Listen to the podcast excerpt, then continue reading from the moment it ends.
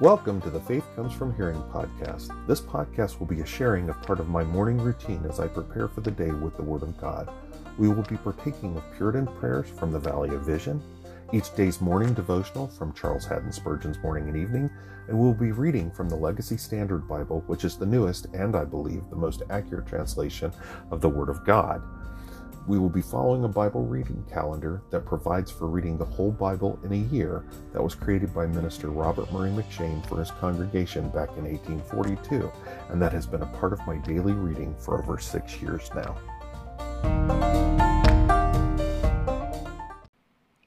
Good morning and welcome to the morning segment of the Monday, September 18th episode of the Faith Comes From Hearing podcast.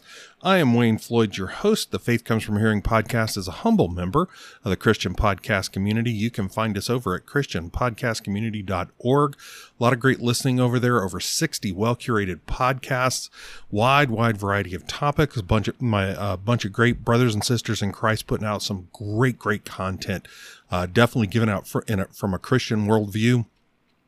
Definitely worth your while. I will guarantee you, you're going to find something over there you want to listen to, and there's a real probability you'll find more over there to listen to than you have time to listen to it in. So, again, I would encourage you to go on over there.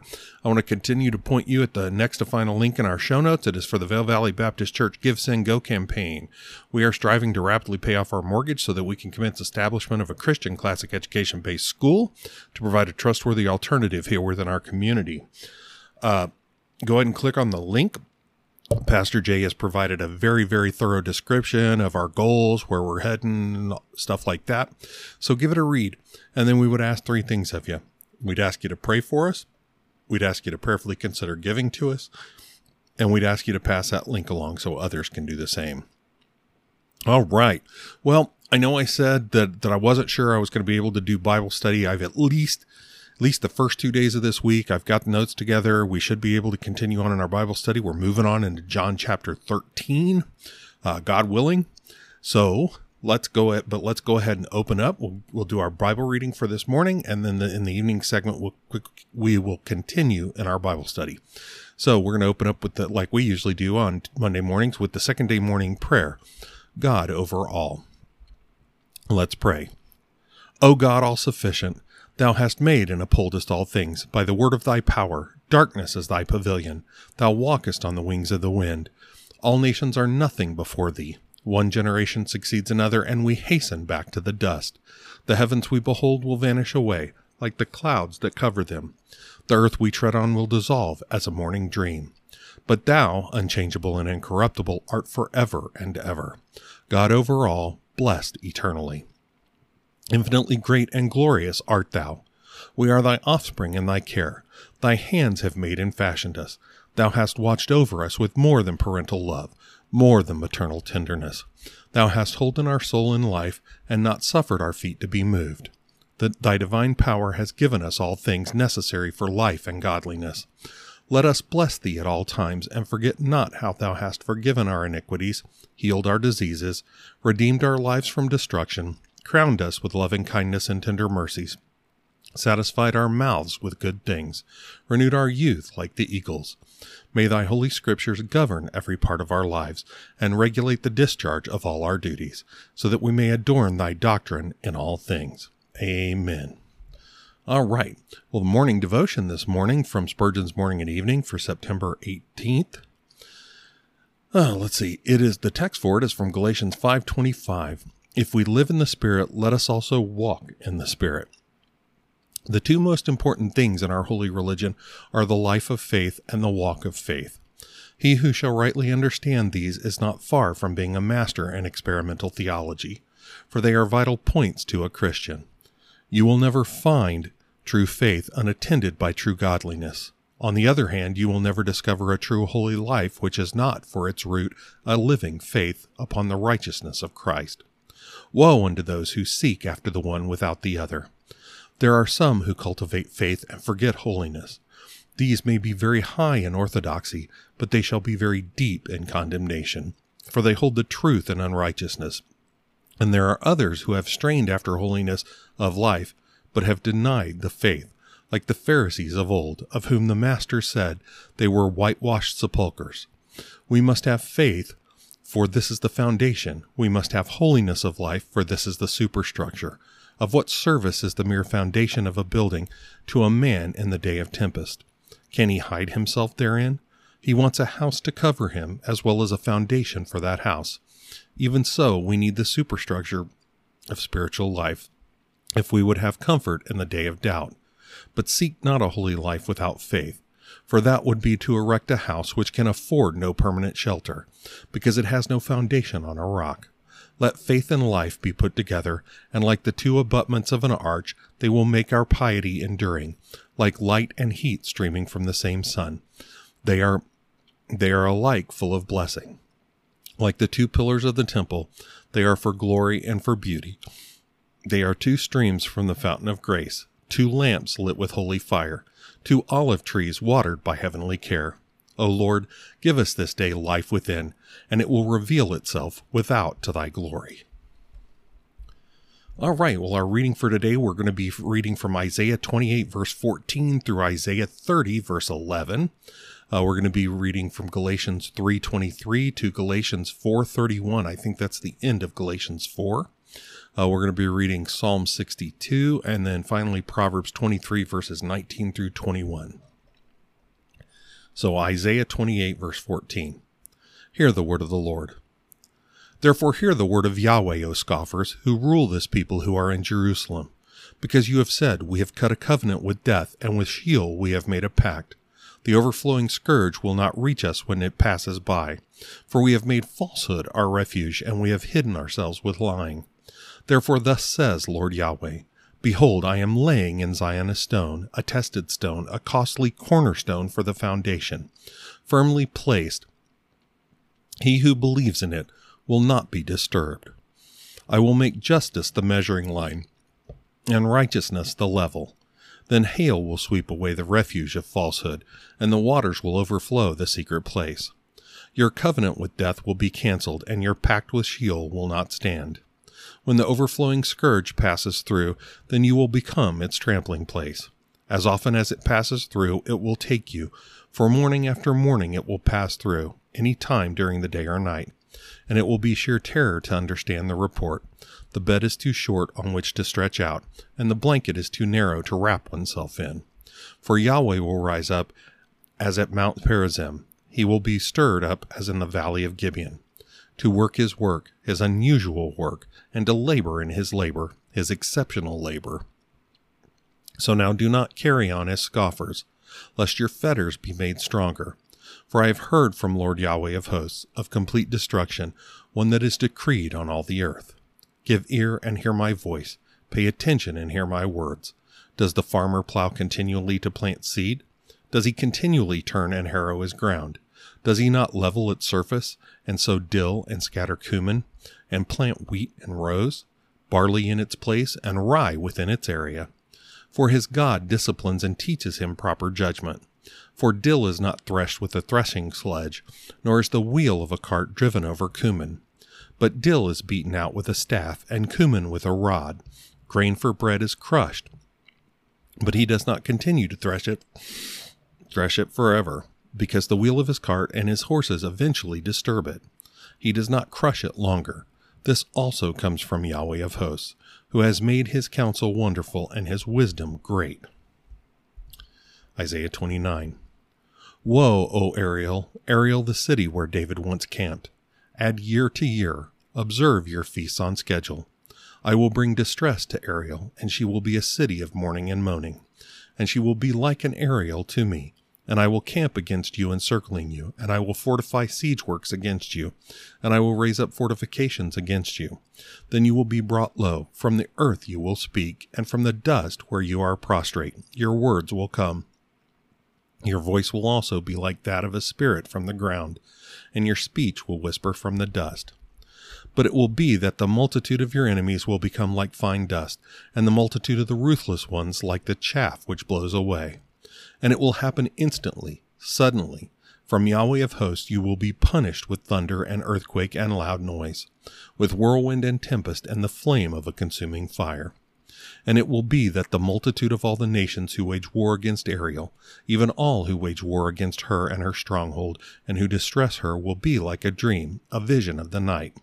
And it will be as when a hungry man dreams, and behold, he is eating, but he awakens, and his soul is empty. Or as when a thirsty man dreams, and behold, he is drinking, but he awakens, and behold, he is faint, and his soul is not quenched. Thus the multitude of all the nations will be, who wage war against Mount Zion. Astonish yourselves and be astonished. Blind yourself and be blind. They become drunk, but not with wine. They stagger, but not with strong drink. For Yahweh has poured over you a spirit of deep sleep. He has shut your eyes, the prophets, and he has covered your heads, the seers. This entire vision will be to you like the words of a sealed book, which when they give it to the one who is literate, saying, Please read this, he will say, I cannot, for it is sealed. Then the book will be given to the one who does not know how to read a book, saying, Please read this. And he will say, I do not know how to read a book. Then the Lord said, Because this people draw near with their mouth, and honor me with their lips, but they remove their hearts far from me, and their fear of me is in the command of men learned by rote. Therefore, behold, I will once again deal marvelously with this people, wondrously marvelous, and the wisdom of their wise men will perish, and the discernment of their discerning men will be hidden. Woe to those who deeply hide their counsel from Yahweh, and whose deeds are done in a dark place. And they say, Who sees us, or who knows us? You turn things around. Shall the potter be considered as equal with the clay? That what is made would say to its maker, He did not make me, or what is formed say to him who formed it, He has no understanding? Is it not yet just a little while before Lebanon will be turned into a fruitful orchard, and the fruitful orchard will be counted as a forest? On that day the deaf will hear the words of a book, and out of darkness and thick darkness the eyes of the blind will see. The afflicted also will increase their gladness in Yahweh, and the needy of mankind will rejoice in the Holy One of Israel. For the ruthless will come to an end, and the scoffer will be finished. Indeed, all who are watching out to, out to do evil will be cut off, who cause a person to sin by a word, and ensnare him who reproves at the gate, and defraud the one in the right with meaningless arguments. Therefore, thus says Yahweh, who redeemed Abraham concerning the house of Jacob Jacob shall not now be ashamed, and now his face shall not turn pale. But when he sees his children, the work of my hands, in his midst, they will sanctify my name. Indeed, they will sanctify the Holy One of Jacob, and will stand trembling before the God of Israel. Those who err in spirit will know discernment, and those who criticize will gain learning. Isaiah 30, reading through to verse 11. Woe to the rebellious children, declares Yahweh, who execute counsel but not mine, and make an alliance but not of my spirit, in order to add sin to sin, who go down to Egypt but did not ask me, to find strength in the strong defense of Pharaoh, and to take refuge in the shadow of Egypt. Hang on a minute, I need a drink. Excuse me, continuing on at verse 4. No, sorry, verse 3, continuing on uh, chapter 30, verse 3. Therefore, the strong defense of Pharaoh will be your shame, and the refuge in the shadow of Egypt your dishonor. For their princes are at Zoan, and their messengers reach Hanes. Everyone will be ashamed because of a people who cannot profit them, who are not for help or profit, but for a shame and also for reproach.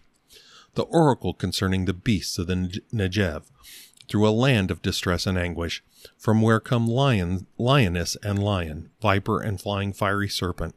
They carry their wealth on the backs of young donkeys, and their treasures on camels' humps, to a people who cannot profit them, even Egypt, whose help is vain and empty. Therefore I have called her Rahab, who has ceased. Now go, write it on a tablet before them, and inscribe it on a scroll, that it may be in the time to come, as a witness forever. For this is, is a rebellious people, false sons, sons who are not willing to listen to the law of Yahweh, who say to the seers, You must not see, and to those who have visions, You must not behold visions for us of what is right. Speak to us pleasant world, words, behold visions of illusions. Get out of the way, turn aside from the path, cease speaking before us about the Holy One of Israel. All right, Galatians 3, verse 23 through the end of the chapter. But before faith came, we were held in custody under the law, being shut up for the coming faith to be revealed. Therefore the law has become our tutor unto Christ, so that we may be justified by faith. But now that faith has come, we are no longer under a tutor. For you are all sons of God through faith in Christ Jesus. For all of you who were baptized into Christ have clothed yourselves with Christ. There is neither Jew nor Greek, there is neither slave nor free man, there is no male and female, for you are all one in Christ Jesus. And if you belong to Christ, then you are Abraham's seed, heirs according to promise. Galatians 4. Now I say, as long as the heir is a child, he does not differ at all from a slave, although he is owner of everything. But he is under guardians and stewards until the date set by the Father. So also we, while we were children, were enslaved unto the elemental things of the world. But when the fullness of the time came, God sent forth his Son, born of a woman, born under the law, so that he might redeem those who were under the law, that we might receive the adoption as sons. And because you are sons, God sent forth the Spirit of His Son into our hearts, crying, Abba, Father. Therefore you are no longer a slave, but a son, and if a son, then an heir through God. However, at that time, when you did not know God, you were slaves to those which by nature are no gods. But now, having known God, or rather having been known by God, how is it that you turn back again to the weak and worthless elemental things, to which you want to be enslaved all over again? You observe days and months and seasons and years. I fear for you that perhaps I have labored over you for nothing. I beg of you, brothers, become so become as I am, for I also have become as you are. You have done me no wrong. But you know that it was because of a bodily illness that I proclaimed the gospel to you the first time. And that which was trial was a trial to you in my bodily condition, you did not despise or loathe, but you received me as an angel of God, as Christ Jesus himself. Where then is that sense of blessing you had? For I testify to you that, if possible, you would have plucked out your eyes and given them to me. So have I become your enemy by telling you the truth? They zealously seek you, not commendably, but they wish to shut you out so that you will, you will zealously seek them. But it is good always to be zealously sought in a commendable manner, and not only when I am present with you. My children, with whom I am again in labor until Christ is formed in you. But I could wish to be present with you now and to change my tone, because I am perplexed about you. Tell me, you who want to be under law, do you not listen to the law? For it is written that Abraham had two sons, one by the servant woman and one by the free woman. But the son by the servant woman had been born according to the flesh, while the son by the free woman through the promise. This is spoken with allegory, for these women are two covenants, one from Mount Sinai bearing children into slavery. She is Hagar, now, this Hagar is Mount Sinai in Arabia and corresponds to the present Jerusalem, for she is in slavery with her children. But the Jerusalem above is free. She is our mother. For it is written, Rejoice, barren woman who does not give birth. Break forth and shout, you who are not in labor. For more numerous are the children of the desolate one than of the one who has a husband. And you, brothers, in accordance with Isaac, are children of promise. But as at that time he who was born according to the flesh was persecuting him who was born according to the Spirit, so it is now also. But what does the Scripture say? Cast out the servant woman and her son, for the son of the servant woman shall not be an heir with the son of the free woman. So then, brothers, we are not children of a servant woman, but of the free woman. Psalm 62. For the choir director, according to Jeduthun, a psalm of David. Surely my soul waits in silence for God. From him is my salvation. Surely he is my rock and my salvation, my stronghold. I shall not be greatly shaken. How long will you assail a man, that you may murder him, all of you? Like a leaning wall, like a fence thrust down. Surely they have counseled to thrust him down from his high position. They find pleasure in falsehood. They bless with their mouth, but inwardly they curse. Selah. Surely wait in silence for God, O my soul, for my hope is from him. Surely he is my rock and my salvation, my stronghold, I shall not be shaken. On God my salvation and my glory rest. The rock of my strength, my refuge is in God. Trust in him at all times, O people. Pour out your heart before him. God is a refuge for us. Selah. Surely men of low degree are merely vanity, and men of rank are a lie. In the balances they go up They are together lighter than a breath of vanity. Do not trust in oppression, and do not put vain hope in robbery. If riches increase, do not set your heart upon them. Once God has spoken, twice I have heard this, that strength belongs to God, and that to you, O Lord, belongs loving kindness, for you repay a man, for you repay a man according to his work. Proverbs 23 verses 19 through 21. You, my son, listen and be wise, and direct your heart in the way. Do not be with heavy drinkers of wine, or with gluttonous eaters of meat, for the heavy drinker and the glutton will come to poverty, and drowsiness will clothe them with rags. All right. Well, that is our reading for this morning. I hope, I thank you for spending this time with me. Um, I, I pray that this time together helps to keep you saturated in the word. Obviously, you still need to do your own reading. Um, so, so please be about doing that, but we need to stay saturated in the word. We are called to do so. Um, but again, I hope you have yourself a wonderful day. I would continue to implore you to do all that you do for the glory of God, and I hope to see you for the evening segment. Let's go ahead and close out with prayer. The prayer we're going to use from Valley Vision is called Living by Prayer. Let's pray. O God of the open ear, teach me to live by prayer as well as by providence, for myself, soul, body, children, family, church. Give me a heart frameable to thy will, so might I live in prayer and honor thee, being kept from evil, known and unknown, Help me to see the sin that accompanies all I do, and the good I can distill from everything. Let me know that the work of prayer is to bring my will to thine, and that without this it is folly to pray. When I try to bring thy will to mine, it is to command Christ, to be above him and wiser than he. This is my sin and pride. I can only succeed when I pray according to thy precept and promise, and to be done with as it as it pleases thee, according to thy sovereign will when thou commandest me to pray for pardon, peace, brokenness, it is because thou, w- thou wilt give me the thing promised for thy glory, as well as for my good. Help me not only to desire small things, but with holy boldness to desire great things, for thy people, for myself, that they and I might live to show thy glory.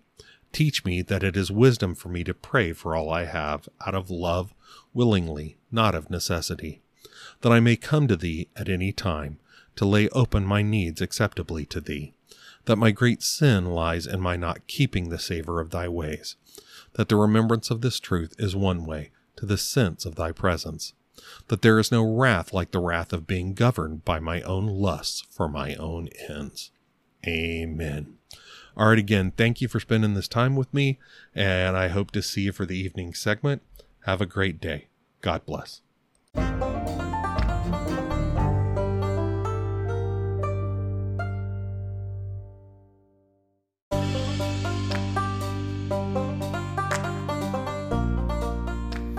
Welcome to the evening segment of the Faith Comes From Hearing podcast.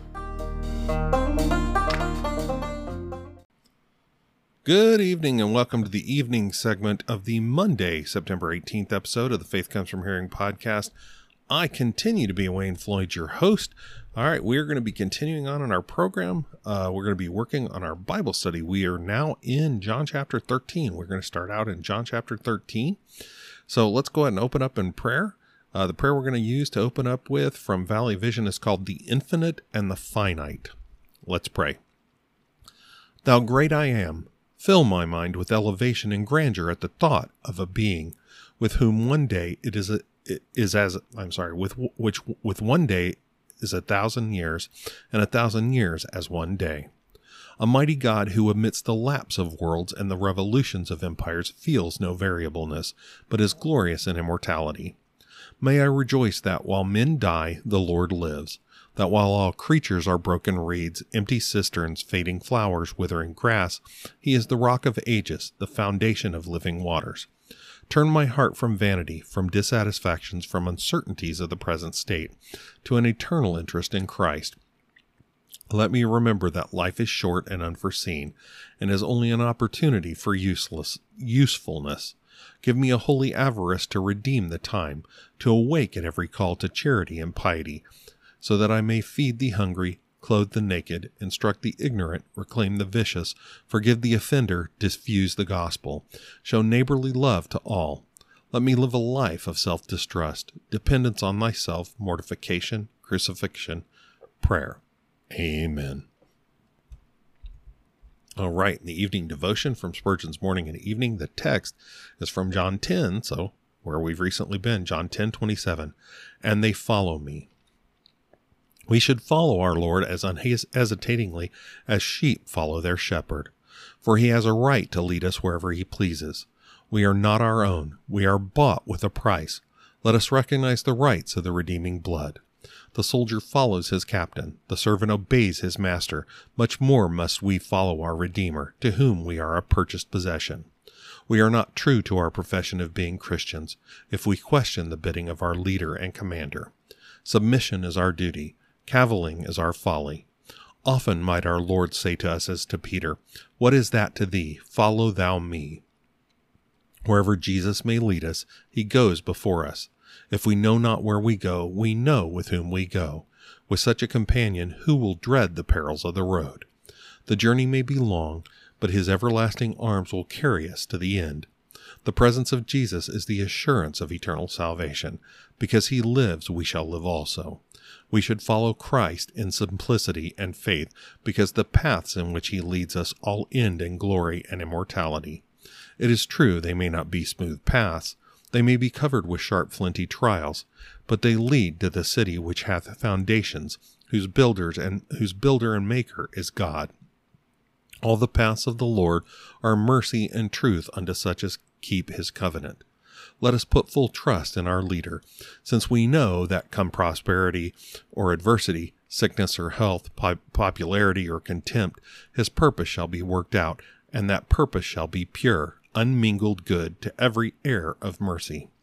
We shall find it sweet to go up the bleak side of the hill with Christ, and when rain and snow plow into our faces, his dear love will make us far more blessed than those who sit at home and warm their hands at the world's fire. To the top of Amana, to the dens of lions, or to the hills of leopards, we will follow our beloved. Precious Jesus, draw us, and we will run after thee. All right.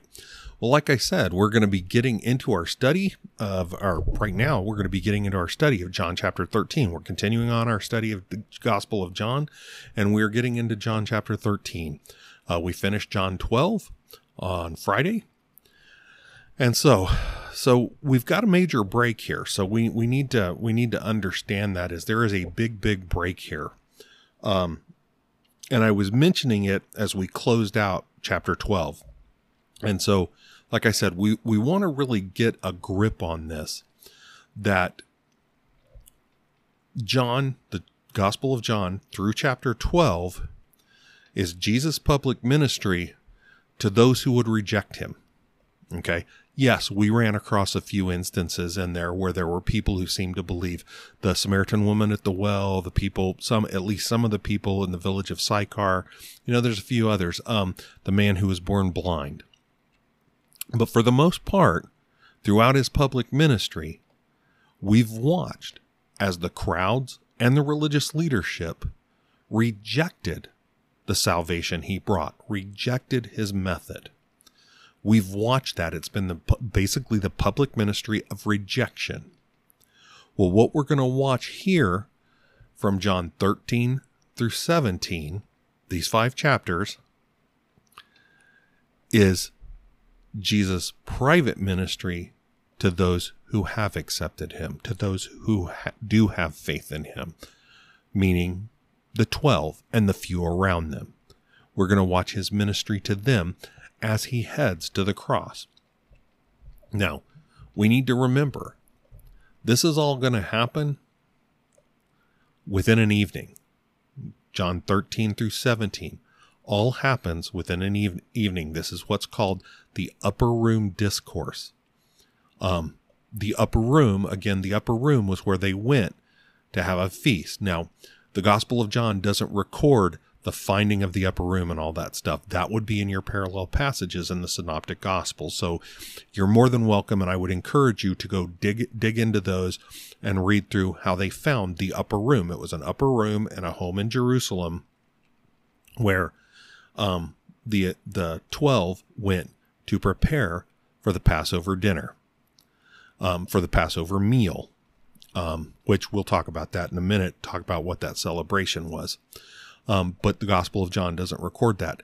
But John 13 through 17 is Jesus' discourse, his teaching of them on the night before he's arrested, on the night that he is arrested, on that evening, that, that night, and then he's arrested and crucified the next day. So again, he's within 24 hours of being crucified at this point, and he knows it and we have to be aware of that.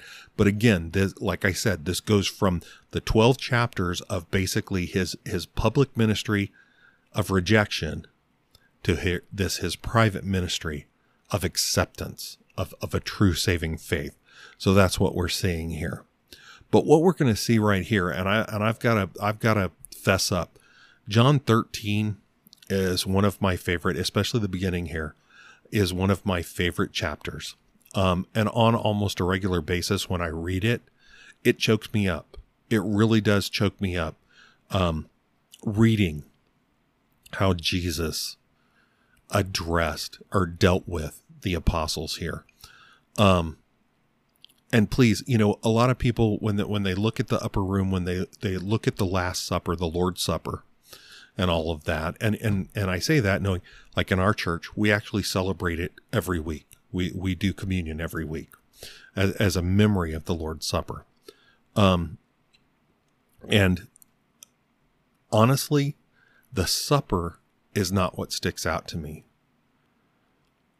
What we're going to see in our in our verses th- that we'll see through this early part of this week, um, in a section which uh, John MacArthur calls the humility of love. And again, I've, I've told you before, I use his headers and subheaders and stuff like that because it's easier to organize and just, and, and make, make progress because I've got multiple sermons I have to get ready for the coming weekend and following week and stuff like that. So it, it makes me much more efficient using that. But he calls this, these first 17 verses of John 13, the humility of love. And that's what stands out to me in Jesus washing the disciples' feet, the humility he shows there. And what an example for us. And again, I'm not, I'm not, I mean, I mean, he does do it for, for the 12 and he's trying to model for them how they should be, but it models for us too. And that's always kind of punched me in the gut. And it really does kind of choke me up here. But let's, let's kind of look at, at, love as a whole. Because the fact is, the love that Jesus showed, the, the love that he modeled, is not what we see love in our in our modern day. And I think that's where we can struggle as we're studying in the scriptures because what our society, what our culture has changed the definition for things leaves us very, very in a very, very hard place to understand what's being said to us, what has been written in the scripture, and how that applies to us. It can make us stumble. So let's talk a little bit. And, and most of these things I'm going to say to you, they're not going to be surprising. I mean, I, I all you got to do is watch the news or look out at the world around you and you know this is going on. But when you talk about them, because it colors what Jesus is doing here. I mean, it, it honestly colors the entirety of the Gospels, um, but uh, or even the entirety of the Scripture. But we're going to deal with it specifically in light of these words that we that we're dealing with here. All right. Now, I hope I don't shock you when I tell you that what our what our society in this day and age considers love is truthfully a narcissistic, self focused, selfish, me first, repugnant, disgusting, um, nasty ball of garbage. It truly is. It, it's it's not love. Um, it's it's all about what can I get? How can I be taken care of? How can I get my needs met? How can how can I do for me? How can I, you know, particularly um, with with with your spouse, um, or unfortunately people doing partners, which I don't agree with, is not is not is not Christian, but you know, it, it's all about what is what what can I get for me out of this relationship? And that's that's not love. That that I mean that's not love in any case. I mean, we, we talk about biblically that there are three types of love. There there is um and I'm not going to remember them all. That's going to bother me. Um there's phileo, and that's the Greek. I think that's the Greek. Phileo, it's it's a filial love, it's a brotherly love. That's where where we get the name Philadelphia, and it's called the city of brotherly love. Though, though from what I've seen nowadays, um, I, I don't know that that applies as much. No offense to any of you who are from Philadelphia. It's just, I mean, it, it, it's true. I don't know that there's any city in the United States that you'd call city of brotherly love anymore. That, uh, as sad as that is, but there's the phileo, and there's agape, and I wish I could remember the other one, but the other one is a more general love. But then there's agape, which which is a very very deep intimate love um agape would be the kind of love i have with my wife it'd be that kind of relationship none of those are what i'm talking about and what what our society says love is it's not um, all you got to do is watch what Hollywood is putting putting out. It's very very easy to go. Well, that's just Hollywood. That's not the rest. Yeah, yeah. Sorry, Hollywood and what it puts out is a microcosm of what our society is. They're putting out what you want to watch, and what you want to watch is what's going on and around the world in you because you see what's going on and you do the same thing. Um, too many, too many kids growing up, um, seeing stuff in Hollywood and thinking that's it. So in their relationships, you know, what, what they've been shown there. So in their relationships, they behave that way. And believe me, this isn't, this isn't new. Um, honestly, when I was growing up, um, the I grew grew up and I hit my teen years in the '80s, and some some of the movies that came out, and oh, I wish I could think of the guy's name, um, but you know, um, 16 Candles, Can't Buy Me Love, uh, Pretty in Pink, etc., etc. Movies like that. And that made you think that that's what that was like. And, and, it was all sweet and everything. But, but at best, it gave maybe a slight positive to it, but not much. But really, it didn't describe what love was. And, and in all those cases, really, if you look into it, it was about what can I get for me? What can I get for me? That's how our society sees love. And unfortunately, if we're not careful, that's how we can see love. I've got, I've got to be honest with you. Really early in our marriage, um, Tara and I struggled a bit. And what allowed us well, one, we came to a saving faith. That was a big help. Um, because, because it cut the, cut the feet out from underneath us when we kept trying to do what's best for, for ourselves. Um, but the other was, it was very much a, um, somebody coming to us and telling us what we had to do is if I put Tara's needs before my own, and if Tara put my needs before her own, that our marriage would change. And it does. And it did. I mean, it was just, it, it, the world of difference. We put each other's needs before our own. Are we perfect at it? No. But the fact is, the difference in our marriage was night and day this is the kind of love. So that when this talks about the humility of love, what you're going to see here in, in John chapter 13, and you're going to see throughout through John 17, is Jesus showing that love. In this first part, he shows it through true humility. Um, I, in our society, and especially those that want to, uh, well, they, they want to be anti-Christian and it's because they say, well, one, you're, you're, you're, you're not inclusive and you're not very loving and, and your faith is not very loving. I, I would absolutely disagree with them. And here's why. our race deserved to be wiped out in Genesis 3 for all time. You can disagree with me all you want to, but them's the facts. So deal with it. Um, and I say that to myself as well, because, you know, we as humans, we want to see ourselves as, as value. Now, God loved us, but man, did we deserve, and do we, outside of the grace of God, deserve to be wiped off the face of the earth? In spite of that, and due to no value of our own, no, no, any bit, no, no, any positive thing about us,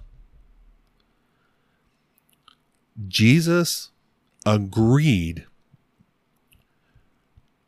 to be humbled to the point where he was born here in human form, lived a perfect life, faced beatings and crucifixion and, and all involved, including facing the wrath of God for the for all the sins of those who would come to a saving faith. To provide a mode of salvation for for animals like ourselves who could not save ourselves who had no capability to save ourselves if that's not love, I don't know what is. The fact is, he he had no responsibility to do any of that. But he loved us in spite of it. And he did it for us. And you know, that's the thing. I mean, like I said, we've we've been coming up through all of this um and and this actually kind of is apropos uh, you see in the very in the very beginning of John, um, and actually like they they typically consider the first twenty verses of John or so, or the first eighteen verses of John, being kind of the prelude to the gospel, and we see it here. Um, this is speaking of Jesus in verse 10. He was in the world, and the world was made through him, and the world did not know him. He came to what was his own, and those who were his own did not receive him. Again, like I said, that's John 1 through 12. They didn't receive him, they ignored him. Yet, in spite of every bit of that, verse 12, but as many as received him, to them he gave the right to become children of God, even to those who believe in his name. He put us first. I, am sorry, Philippians 2 8 says it clearly. Being found in appearance as a man, he humbled himself by becoming obedient to the point of death, even death on a cross. Even death on a cross. And it's and, and I've watched I've I've seen way too many people try to go, oh yeah, but he was God and he knew what was going to happen, etc., etc. We, we dealt a while back about the agony of Christ as he Christ as he faced the cross. Don't get me wrong, he was fully man and fully God.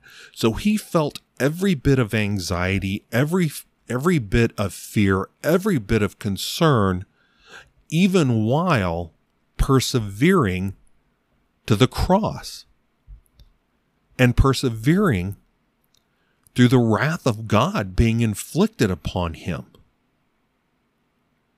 It, this was not any easy thing. We, we, we cannot be blase about that. But what love that has to show for him to suffer that for us. So what we what we see here and we're going to deal with just the very first verse because I want to do a little bit of a lead in here. You got to understand, we are going to see Christ's love manifest. Now, don't get me wrong. We've watched his love be manifest across 12 chapters here, and he's been complete, com, continuously derided, berated, um, called names, um, blasphemed, told he must have a devil, he must have a demon throughout this, while he has done miracles that only could have come from God, including raising a man from the dead. but they won't come. So he turns here to those who have come, those who do believe. So, John 13, verse 1. Now, before the feast of the Passover, Jesus, knowing that his hour had come, that he would depart out of this world to the Father, having loved his own who were in the world, he loved them to the end. So, I'm going to do this in a little weird order. Well, actually, I'm not. Now, before, so it says, now before the feast of the Passover. Now, um, and MacArthur brings this up. Hang on, I need a drink. Sorry, I was getting a little dry there. So, MacArthur addresses this, and I never really realized this. We end up with kind of a, what can be considered a contrast here.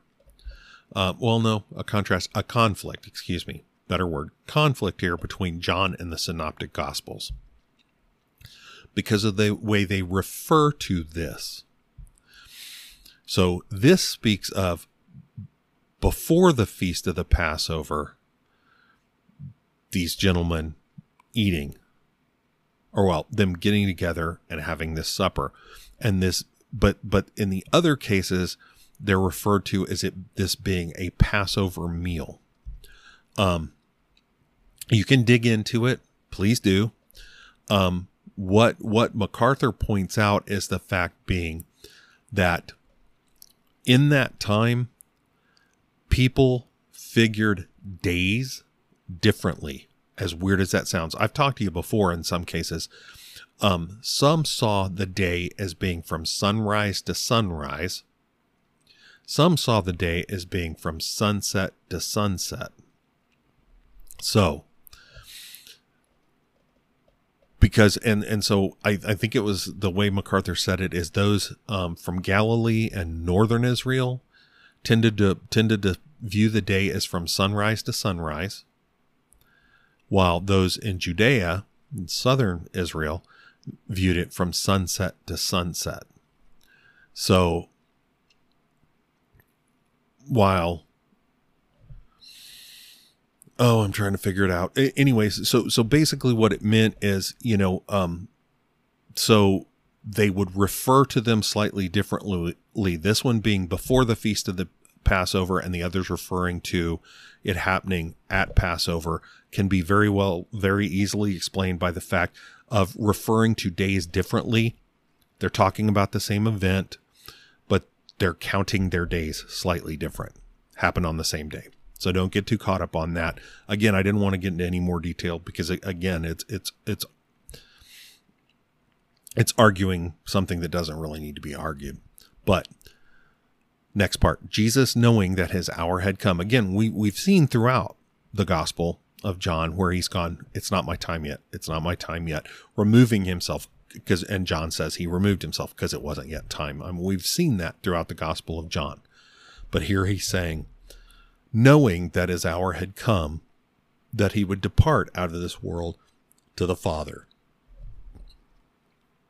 So being very John is John the Apostle's being very, very clear here that Jesus knew this. At this point, here in the upper room, Jesus is aware that the time has come for him to be crucified. But I think that the most important part of this is right here. Having loved his own who were in the world, he loved them to the end. And he did. I mean, the fact is, he knows what's coming for himself, but he knows what's coming for them as well. Um, case in point, anybody that had ever risen up and seemed to be the possibility of a problem for the Romans or whatever else, when that person died or was killed or whatever, their disciples got scattered to the winds. I mean, in some cases, their disciples got brought in and slaughtered. So when Jesus is crucified here within about 24 hours chronologically from where we're at in John 13, verse 1, we're going to see these disciples hiding behind locked doors, certain that the Romans are going to come piling in and take them and, and mass slaughter them, which is understandable. And Jesus knows this is coming, but he also knows that these are those who are going to have to take the gospel out into the world, that they are where this new covenant starts. So he buoys them up over these next five chapters. He shows his love for them. He gives them the strength to be able to hang on and persevere through all that's going to happen. And what riches there are there of Christ's love that he loved them to the end. And believe me, we're talking we're talking guys, I mean John and James who want to who who want to see if they can get Jesus con, con Jesus or ride Jesus to get him to put them at his right hand. Put them over the other the other apostles or Thomas who doubts, you know, we doubting Thomas. And we'll see that after the crucifixion. But Thomas who's going to doubt. Peter who's going to deny him 3 times. And sometimes just cannot help but open his mouth and stick both feet in up to the knee. Okay? These are them. But he loves them to the end. And he loves them such that we're going to be walking through here in the next week or in the, in the next couple of days into one of what I've can always consider one of the greatest acts of love, the washing of their feet.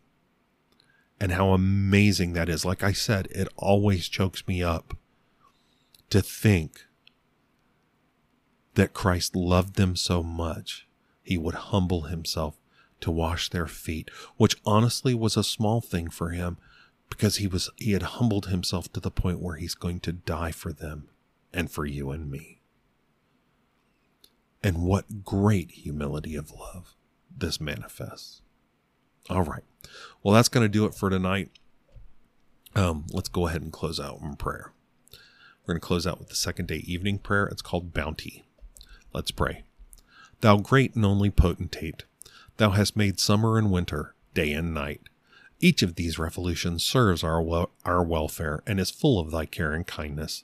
Thy bounty is seen in the relations that train us, the laws that defend us, the homes that shelter us, the food that builds us, the raiment that comforts us, the continuance of our health, members, senses, understanding, memory, affection, will. But as stars fade before the rising sun, thou hast eclipsed all these benefits in the wisdom and grace that purposed redemption by Jesus thy Son. Blessed be thy mercy that laid help on one that is mighty and willing, one that is able to save to the uttermost. Make us deeply sensible of our need of his saving grace, of the blood that cleanses, of the rest he has promised, and impute to us that righteousness which justifies the guilty, gives them a title to eternal life and possession of the Spirit. May we love the freeness of salvation and joy in its holiness. Give us faith to grasp thy promises that are our hope provide for every exigency, and prevent every evil. Keep our hearts from straying after forbidden pleasures. May thy will bind all our wishes. Let us live out of the world as to its spirit, maxim, manners, but live in it as the sphere of our action and usefulness. May we be alive to every call of duty, accepting without question thy determination of our circumstances and our service. Amen. All right. Well, thank you for spending this time with me this evening. I hope this has helped to get you prepped as we dive into John chapter 13. Um, I, I, I really always look forward when I'm even when I'm reading this section of John ch- chapter 13 through 17. Um, it's just so watching the love that Christ shows these 12 in his teachings and in the things he does is just just amazing and and like John 1, or John 13 verse 1 said, he loved them to the end and he loves us to the end. All right. Well, thank you again for spending this time with me and I hope you have a wonderful evening. I hope to see you tomorrow morning. Have a great night. God bless.